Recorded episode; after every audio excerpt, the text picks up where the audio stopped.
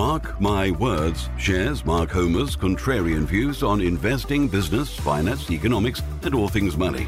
Mark interviews the world's most successful business, finance, and money experts, as well as imparting his knowledge in a factual, direct, and no nonsense manner.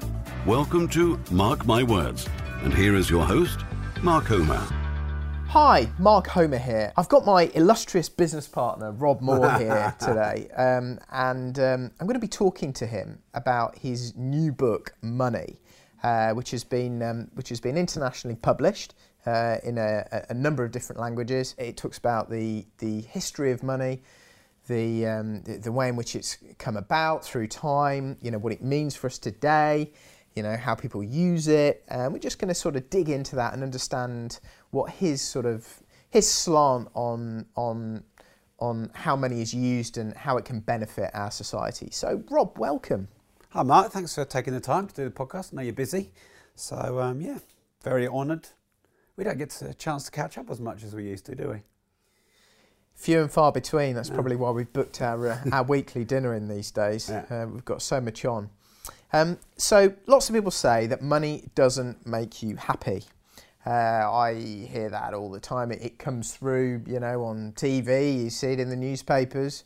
Uh, often it's the people that don't have it that are, you know, more often saying it than others. But that's not exclusively the case. Um, so, what do you say to that? You know, does money money make you happy or not? I think money is exclusive of happiness, but it greases the wheels of happiness because I believe that money exaggerates your traits.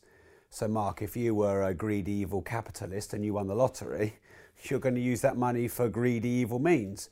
If you were a very liberal, socialist, I don't want to make too many um, stereotypes. Let's say you want you give all your money away to charities and you won the lottery, you'd probably carry on doing that. So Money simply makes you more of what you already are. And I think that's the, the bit that most of society don't understand.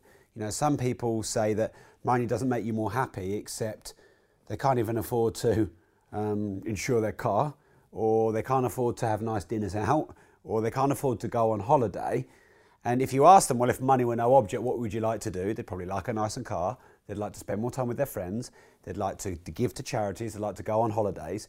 And what they don't realise is all those things cost money in a capitalist society. So most people's dream, even the most kind of, you know, tree hugging type of person, is to spend more time with people, doing what they love, setting up charities, helping people. And you have to have assets that produce passive income to free your time or be paid some kind of benefits from a capitalist system to free up the time to do all those things. So I would say that uh, actually money does make you happy, or the monetary system can make you more happy because it can at least free the time to do the things that make you more happy. And I've been poor and I've been rich, and I'm definitely more happy being having money. And also, the biggest cause of divorce is money problems. And whilst you might say money in and of itself doesn't make you happy, try being skint and see how that exaggerates your unhappiness. So, for lots of people, especially in the UK, talking about money is not something which they feel is acceptable. It's a taboo subject. Yeah. Um, why do you think that is, specifically in, in the United Kingdom? Well, I think the way we've been raised to work hard, to put your head down, that um, money doesn't grow on trees, and uh, in, in a very sort of class divided society where you've got the you know the upper class, the working class, the middle class. Um, I think it's those factors that have created a very anti-money culture, and also you know if we think about aristocracy, if we think about politeness, if we think about etiquette, all very Englishly created things you must have the spoon on this side of the fork, on this side of the knife. You must always serve the dinner to this side. You know, it's very much like we, we, this is the way we must do everything. And, and what I, I feel like that has created a culture of we're supposed to do this, we must say this, but inside we're craving to go, fuck all this bollocks. I love money. I want to make money. I want to talk about money. I don't want to be a slave to money. So what if you earn this and I earn that? And in America, it's very different because they didn't really have so much this deep rooted history in this class system that we have here. So that's my take on why it's become a bit taboo to talk about money. And then also, I think we worry culturally about being judged. Like in America, you, Mark, you as an individual, you would be held up and lauded as a hero. You started from nothing. You were raised in another country. Whilst you weren't an immigrant, you weren't born in this country, you know, and you, you, you came over and you had nothing and you worked hard and you set up a business and you invested in assets and you wrote books and you made yourself successful. And in America, you'd be lauded for that. And in England, if you, if, if you ever say, I'm worth this or I've made this or I've done this, they're like, oh, you can't do that. Oh, we'll pull you down. They have the tall poppy syndrome. But I think that's changing because of the internet and social media and you know how quickly we've we've globalized. You know, finance is more global now, but the world is more global. Everyone can follow the American influencers and gurus and have the American dream, even not Americans. Um, and I suppose part of my mission is to get people out of their own way. It doesn't matter what class says, what society says. What do you want? Do you want to make some more money? Do you want to use that to buy stuff? Fine. Do you want to use that to send your kids to private school? Fine. Do you want to use that to set up a foundation? Fine. It's your prerogative to use money, capital, income, however you see fit for whatever causes you choose. And you can do good and make money. You don't have to be Bernie Madoff or Enron. You can do good and make money. And in fact, with you know social media and, and how news travels a lot quicker, it's probably a smarter play to do good to make more money. So, does it make you greedy having this money focus? I think that you need a balance. I think if you're purely money focused for all selfish motives, society won't see the benefit to them. You know, if you're all focused on you and not focused on the customer, if it's 100% focus on profit rather than value to the customer, you're, you're out of balance. You're on one, one side of the balanced equation. You know, because ultimately I think you've got to balance selfishness and selflessness. If you don't offer value to your customer, your client, your follower, your fan, your subscriber, they're not going to keep paying you money. But if you're overly selfless by saying, oh, well, I'll give it all to charity and don't worry about profit, we don't have to make profit. We're going to be an NGO, is it? We're going to be a non profit organisation. And, um, you know, you know, you have to manage your accounts, you have to manage your finances. I think it's balancing the selfish and the selfless in equal balance. And I think a lot of people, myself included, when I was an artist, I think we're probably too selfless. Oh, I can't charge too much money. I don't want to be perceived to being greedy. I don't want anyone to think I've ripped them off. So we probably undervalued ourselves. But of course, then there are the people we perceive to be greedy capitalists who maybe overcharge. I think you've got to balance it. So lots of wealthy people um, keep on getting wealthier, and money seems to flow towards them. Um, you know, the, the, the, poor seem to, you know, remain poor uh, to a large extent. The gap seems to get bigger, certainly has done uh, in, in England over the last few years. Um, you know, why, why is that? Why are there, are there some traits which make wealthy people wealthy, which differentiate them from non wealthy people? Yes, there is. So, a body at rest tends to stay at rest, and a body in motion tends to stay in motion. So, therefore, someone who has already learned how to get rich and spent 10 or 20 or 30 years developing those skills, going in that direction, in that prevailing wind, tends to go further in that direction someone who's been spending 20 or 30 years being a consumer, not understanding about the laws of money, you know, struggling, spending more than they earn, increasing their credit card debt, tends to go in that direction. So, from a, I think it was Newton, the, the, the law of, um, one of Newton's laws was a body at rest tends to stay at rest, a body in motion tends to stay at motion. So, what you've been doing, Mark, for the last 10, 15, 20 years, building your property portfolio, running your podcasts, doing all the stuff that you do, You've got a lot of momentum, compounding experience, contacts, goodwill over the last You've been doing this for 20 years, haven't you? So you're going to just naturally tend to float off in that direction because that's the way the wind's pushing you. So a lot of people make this massive thing, oh, the rich are getting richer because they're greedy bastards. Oh, the poor are getting poorer because they're exploited. But no, they're just going in the, the general direction. That's one thing. The second thing is compounding and momentum, which I know you love as investment principles.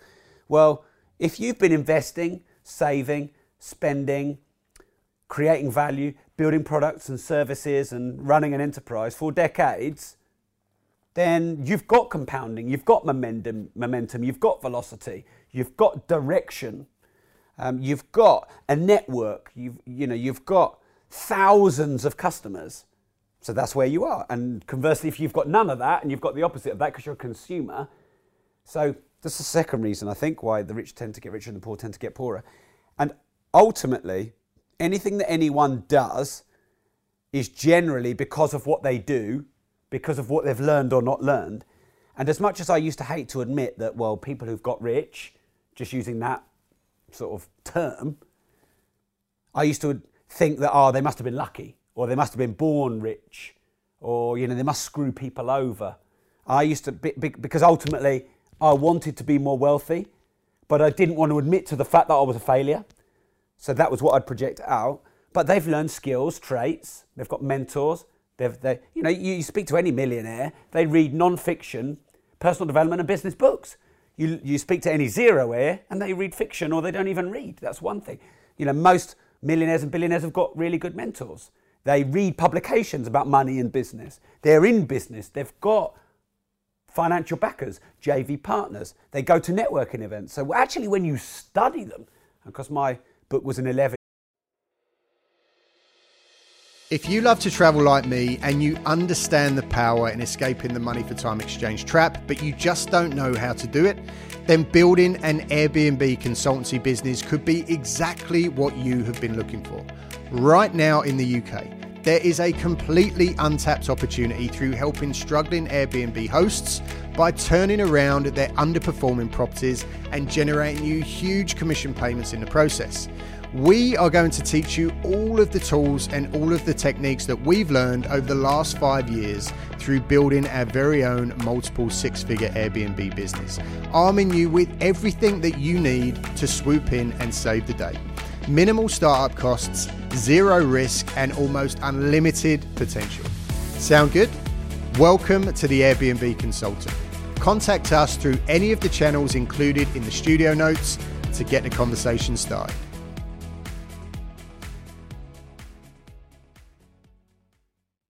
Year study on the billionaires, the millionaires, um, you realise that they've just built skills and traits. And you can model the traits of the greats. You can um, learn what millionaires and billionaires have done. And of course, some over a period of time have been overly greedy, but then society pulls their money away. Some have consistently added value over decades, like Warren Buffett and people like that, and they're just getting richer and richer.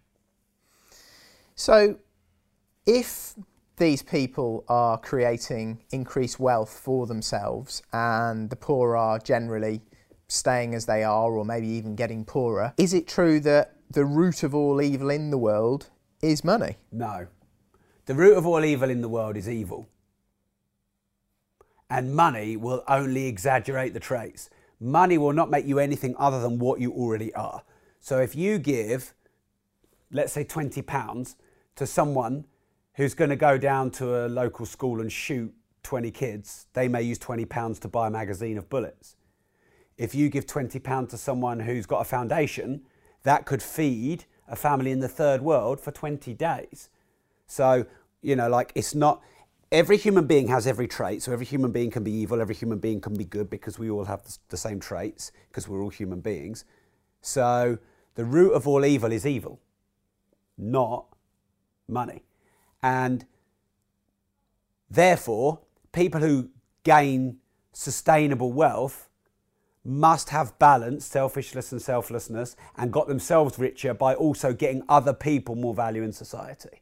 So if you look at the Rausing family, um, they're worth billions and billions and billions, even since Hans Rausing passed on years and years and years ago. And they formed the country, or, or Hans Rausing formed Tetra Pak, the company. Now all they do is make these little tops to bottles and milk cartons and stuff like that. They're plastics and tops. But of course, they've They're, you know, how many milk cartons are sold a day? Billions and billions and billions. So that's a service to humanity which makes their job a bit easier. So anyone as a capitalist, and, and anyone who's in business is a capitalist, anyone who's in a capitalist system is a capitalist because we perform capitalist functions, and there's only five, I think, non-capitalist countries in the world now. Um, ultimately, if we offer a value to our fellow man, whether it's investing, advice, cartons, post-it notes, vacuum cleaners, iPhones, information like you and I do, Mark, with our books and podcasts and property courses. If we give good value, people will continue to pay us money. If we invest that money wisely and innovate, we will continue to get new customers and sell more products. And if we become greedy and take it all for our own devices, people will stop giving us money. And that, they are the laws of money and the laws of how the, how the world works. So, therefore, does that make the capitalist system the most fair system in the world? I, I think it's difficult to say because it, every system is imperfect. And you know, I'm a, I'm a champion and a supporter of the capitalist system, but I'm biased because I've done well out of it. But I did badly out of it until I was nearly 26 years old as an artist. Um, but I think that it's sustainably been proven over the last few centuries that extreme communism or you know socialism the other way towards communism hasn't worked. And now, here's the thing communism and socialism probably do have some benefits as well. But ultimately, communism just becomes a dictatorship. And if communism had been proven to work, then every nation would be a communist state, not a capitalist state. Now, of course, some people say, oh, well, you know, there's the powers that be that manipulate the system and everything else. Well, maybe there are. But I think a lot of people agree that a good thing for society is to distribute wealth and people forget that a capitalist system does that because of taxation. And, you know, the rich are taxed a lot. So it is a redistribution system. But taking off the productive to give to the consumer has proven not to work. Because otherwise, the productive, the producers, are not incentivized to keep producing if you're going to take everything off them. And ultimately, most socialist systems end up being communist. So China's doing pretty well. Yeah. Mm. That's a communist country. Mm. So how does that fit with that? Well, it's one of not very many communist countries. and I think that uh, what will be interesting to see is if that stands the test of time. You know, when, when you say it's doing well, what do you mean? Six, its economy is good. Six and a half percent GDP growth annually, yeah. compared to as at about one and a half and has been for many years. Mm. What do you think then? Because you, you like the capitalist system, don't you? I don't think it's really, I think it's communist only by name. Yeah. This is the thing as well, which, which is a really good point, which is what does communism and what does socialism and what does capitalism actually mean? Because there's the neo this and the neo that, and there's all. When I was researching capitalism, communism, there's all sorts of hybrid names of them all. And actually, like you said, often it's the either the emperor's new it, robes or they just call it something, but actually they never actually implement communism no. or capitalism. It's a version of, yeah. and that's always the yeah. Mm. That's apparently why communism failed. Yeah, because Karl Marx's ideas were never implemented. Yeah. properly.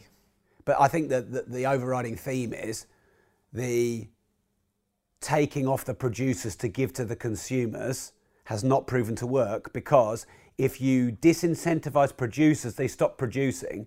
And if you give handouts to consumers, they just keep expecting handouts, which is what I think the extreme socialism, communism is ultimately being. What you've got in a lot of societies is a hybrid of capitalism and socialism because essentially taxation is, in a way, a socialist thing, isn't it? Take it, you know, because you're not taking off the rich, but you are incrementally taxing them. The more they earn, the more they get taxed. So um, ultimately, that is giving back to infrastructure, to ben, you know benefits, and all those things. I mean, look, I, I think no system is perfect, and I think that there are often all these people that are like, capitalism is wrong. The perfect solution is what Marx wrote, or you know whoever else. Um, but actually, if you study Marxism, he's, he's not a complete anti capitalist and he doesn't say, I believe in X or Y. He just challenges some of the um, systems, if you like.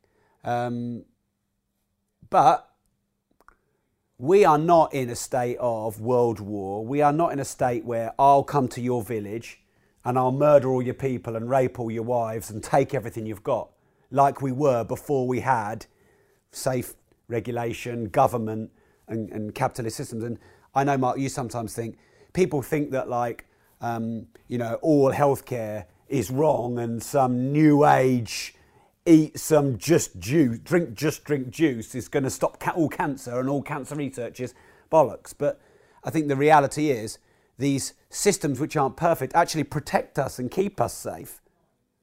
And you know, like as someone who earns decent money and pays a lot of taxes, I know I'm giving back in a socialist way to all these people who get benefit from that.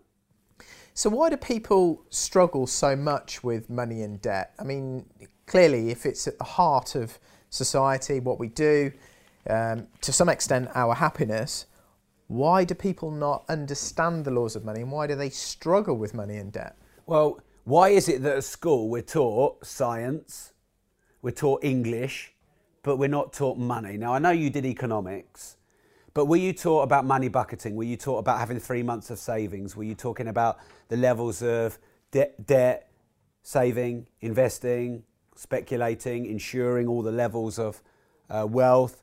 Were you taught how to manage, man, manage your money well? You know, when you were 8, 9, 10, 11. I don't think that we are. And I think fundamentally, usually the problems of systems and governments, I think, is education. Now, from my experience, I wasn't educated about money. When I met you, you taught me about saving, investing, you know, you, you, you, compounding, inflation, leverage, gearing. You taught me all of these things. I didn't know them and I wasn't taught them, and you'd learned them. So the difference between you and I, you were successfully making money and I wasn't, was I think knowledge. Because I could learn what you knew because you taught me and I learned it. So it wasn't where I was born because we were born in different places. It wasn't the school I went to because we went to different schools.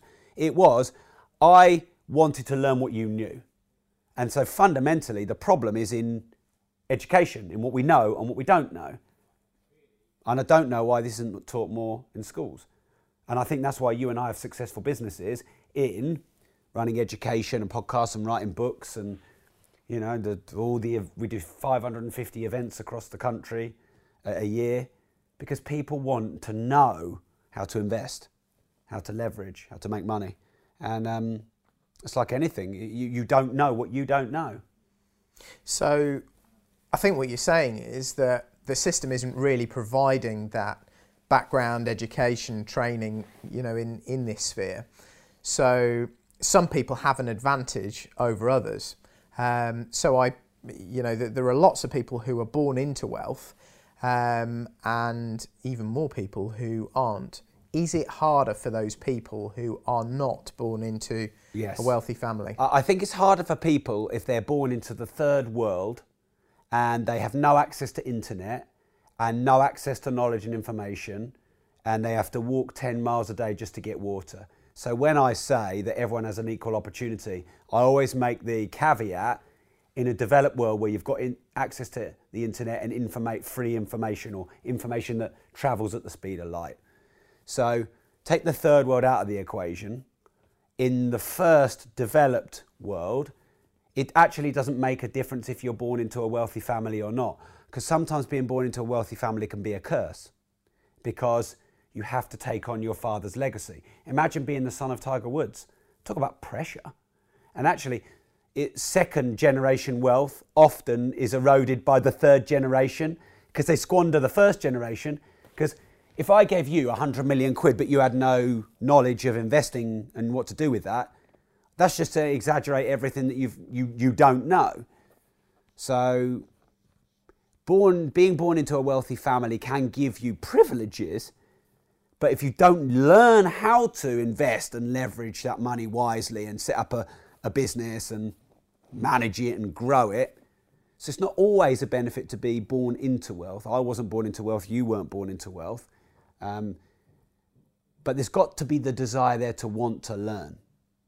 Now, now, don't get me wrong. If someone came and gave you and I 100 million quid each, we wouldn't turn it down. But if you'd have given me 100 million quid 11 years ago, I'd have wasted that. But now I feel like I have some knowledge of how to leverage it. So, therefore, can you be rich and happy at the same time? You can be rich and happy, rich and unhappy, poor and happy, poor and unhappy. So people are always looking for generalizations, but you can have rich people who've got billions and their son dies, they get divorced, they have some real difficulties with their health. And that money is going to make their life more comfortable, it will, but it's not necessarily going to take away all the unhappiness. So, this is why I think money and happiness are mutually exclusive because happiness is a feeling and it's an emotion. I just think if you learn and leverage money wisely, you can use it to exaggerate the traits. But one thing I do know for sure is things are harder and worse when you are poor. But human beings aren't exclusively happy or unhappy. You have good days and bad days. You have days when you sleep well and don't sleep. You can have a, a, a, year or a quarter at Progressive where the accounts don't look great, but you know maybe your health is good, you're running a lot, your relationship with Gemma is great, you're, de- you're developing your house, and all the other things in life are going well. You can have times where things aren't going so well, but you're making a ton of money and it makes it all better. So you can have anything or nothing, but I just think I want to get into people's heads that you're probably going to be overall more happy if you master wealth, but don't let it master you.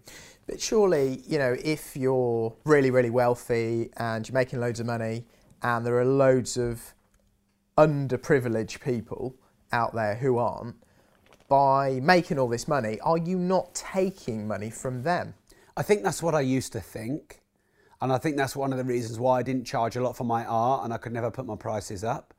But the reality is, you only get money in exchange for products and services and value you create.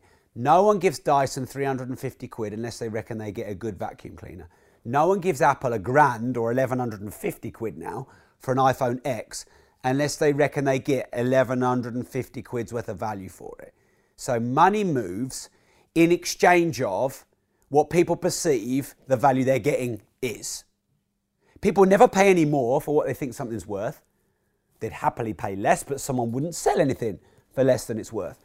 So actually, an exchange, a transaction, is operating under fair exchange where you think you're getting equal value, and I think I'm making a fair profit and giving you value. So therefore, anyone who's made a load of money has to have given value to society to that equal amount and if they didn't because it was a scam, like something like Madoff or Enron, in the end, it gets outed and then all the money comes back and more, and then you go to prison. So it's not like the rich are taking what the poor would have because money moves to those who value it and those who create products and services that serve humanity. You've written this book. It's called Money. It's pretty good, actually. I've, I've read it, and oh, it, it took me a lot to say that. You, know, so, uh, you, you said know, that through I, your teeth. I don't say that lightly. um, so yeah, you've written this book. Um, there are already lots of other money based books out there. Mm. Um, you know, I've, I've seen loads over the years. They give differing ideas of, you know, how to generate it, how to keep it, um, you know, and, and what it means to be wealthy.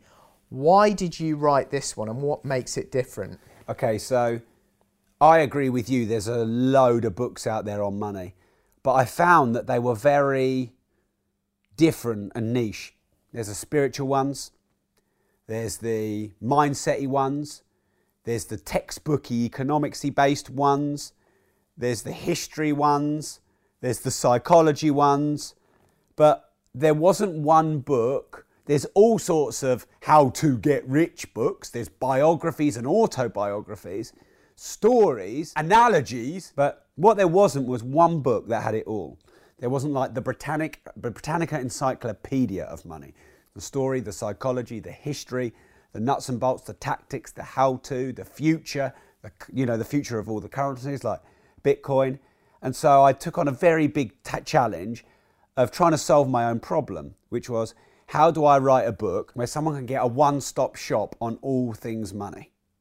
And that was uh, what money is, and I think that's why it's doing really well. So it it's clearly been put out there to solve some problems. You've you've you've written this to you know to provide an answer to to people's questions and, and, and you know people's desire to generate more wealth. What problems does it actually solve? Okay, so first off, it gets rid of polarized and extreme views, such as capitalism is bad, making money is bad, making money is greedy, you have to screw people over to get rich, you have to be born into wealth, all of that stuff. So, any extreme view, it proves through research, through experience, that actually that's not the case, that's just someone's view, number one. It, it, it, details how money has evolved over time because when you understand how money has evolved over time, you understand how you can use it for the future. Let's say, for example, you were put into power and you were responsible for our armies if you researched every world war and every war going back for 300 years, you're going to have some strategies and tactics around how to control an army and, you know, war strategy and, and that kind of stuff. You might go back and read Sun Tzu, The Art of War, and all this kind of stuff. So the history of money and, and, and where it's come from and how it's evolved helps you understand things like Bitcoin, cryptocurrencies, blockchain, you know, all the decentralization of um, money and wealth. You know, everyone's setting up their own little cryptocurrency and the power moving a bit from the banks and how money is liquid and how it moves and the, the, the meaning of currency and flow and then what people over time have done to become millionaires and billionaires and you model all of those going back and then that's all pasted forward into the book so that you can model that. I modeled all many billionaires some that you know I know of, some that uh, I've, I've, I've modelled some of my mentors, and then the billionaire philanthropists. You know, for example, um, nearly every billionaire that you can study has become a philanthropist. So people say that some people say that all people who make a lot of money are greedy, but they're not. They've used, they've used their wealth, and when it comes time to die or near that time, they pass the wealth back on through charities and foundations, and they set up universities and libraries. Many of our institutions, which almost seem are outside of capitalism, like universities and libraries, were set up by people like Vanderbilt, you know, who were billionaire capitalists in, you know, or, the, or, or Carnegie, Andrew Carnegie, you know, the steel magnate, you know, loads of uh, libraries in his honour and name. So actually, you find out that they're not all take, take, take, take, take. They're equal take and give, take and give. Um, so what it does is it puts all the information about money in one place. It demystifies technical stuff like history and economics and all that stuff, you know, the writings of Smith and all those people going back, which is to a lot of people dry and difficult to understand. Things like fair exchange, um, concepts of economics, supply and demand, etc., make it easier to understand. And then how to implement it in your everyday life and then evolve through the future so that you can leverage the new, because really the new rail and the new steel is the internet and social media. So, you know, you had steel, rail, telecommunications, air travel, all these things that network the globe more instantaneously. And the modern things like blockchain, um, so a decentralization of control and a network, and social media, and of course the internet, which is ultimately a decentralization of control uh, are from the big corporate machines and a, um, an instant network across the globe, all that, that accelerates the speed of money. Because money can only move as fast as we can communicate with each other. So if you think about it, 200 years ago, money could move at the speed of a horse.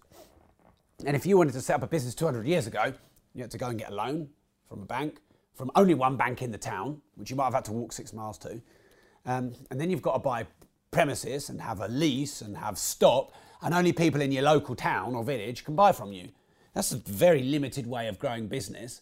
And everything was blah blah and sons, Homer and sons. So two, three, four hundred years ago, your legacy for setting up your business was you took over your dad's business. Because we were very localized and tribal like in, you know, little villages, which were only a few hundred people strong and then tens of miles apart. But as population has grown and we've connected quicker, so the ability to make money has grown and become quicker. And there are Chinese billionaires now um, on e-commerce commerce sites in their early 20s. And of course, Zuckerberg, Mark Zuckerberg, became a billionaire in his 20s. Now, uh, uh, just, just one generation ago, the youngest billionaires were in their 50s and 60s. one generation on, and the billionaires are now in their 20s and 30s. It's incredible, isn't it, to think all this history around sort of money and its generation and how long we've used it for, uh, you know, as a, as a means of exchange. It's, um, it, it, it's just fascinating to understand the, the origins of all this and, and how we've got to where we are. So, Rob, how do people get a copy of your book? How do they find out more about it? Where do they go? Sure. So, paperback version is out now. It was on pre-order for many months, but it's out now. So you can go on Amazon and you can find just search money and my name, Rob Moore. You can also get it on Audible. It's pretty much on every platform that you can buy your physical or audio books. Also, what we've got at the moment is a special offer. So for people who get money right now, you can get uh, two free tickets to our Make, Manage and Master event. Now, all of those tickets sold out on the audiobook launch, but we've launched a new date, so a brand new one-off event called Make, Manage and Master Money. I believe you're doing keynote speeches at it. I'm definitely doing a few keynote speeches at it. We've got someone who was turning over 1.5 billion in the 80s. That's one of the keynote speakers. We've got a, bit, a Bitcoin cryptocurrency expert coming in and doing some speaking there. And so we've put a new date on for January. And we have one other special bonus, which I'm not going to tell you what it is, but if you go on Amazon or Audible, buy it, and then just email me at rob.moore at progressiveproperty.co.uk. I'll make sure I get you your bonuses.